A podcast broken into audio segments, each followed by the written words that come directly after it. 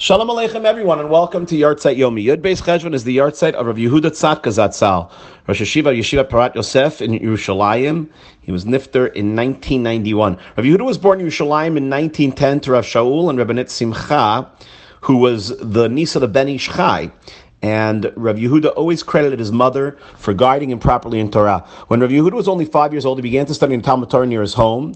And after completing Talmud Torah, the 12-year-old Yehuda enrolled in the Porat Yosef Yeshiva in the Old City, where he became very close with the illustrious Rosh Yeshiva Porat Yosef, Rav Yaakov Ades, and Rav Ezra Atiyah Zecher Tzadikim Levracha. At night, he would learn in the Beersheva Shul in the Beis Yisrael neighborhood, and on Friday nights he had the tremendous chus to study in the Shoshan David Shul in the company of Rav Yaakov Chaim Sofer, who was the none other than the Mechaber of the Sefer Kaf HaChaim.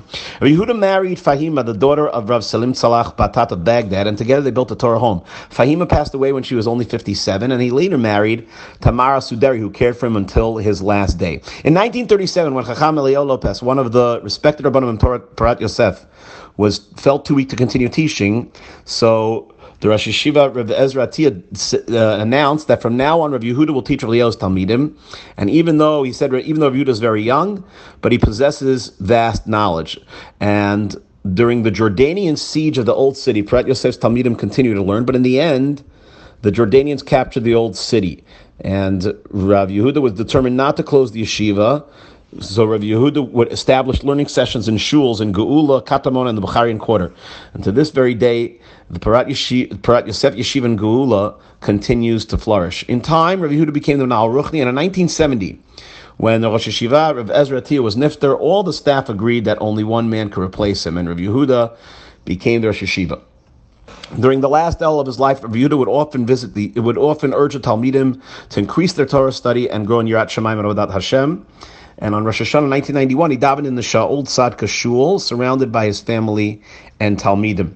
Beyond the walls of the yeshiva, Rav Yehuda was active throughout Eretz Yisrael, in, encouraging Sephardi families to give their children a Torah education.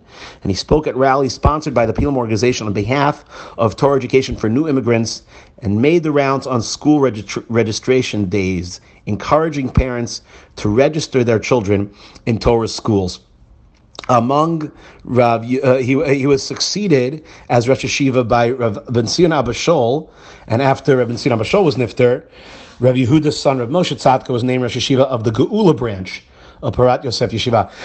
among Rav Yehuda's Talmidim include Rav Avad, none other than Rav Yosef Zatzal, Rav Ben Zion Abba Shaul, Rav Baruch Ben Hayim, and Rav Ezra Ades, all of whom would go on to leadership positions in the Sephardi Torah world. And the legacy of Rav Yehuda has continued both through his Talmidim and through the great uh, institution of the Porat Yosef Yeshiva. Yehi Zichra Baruch, Zechusa Yagan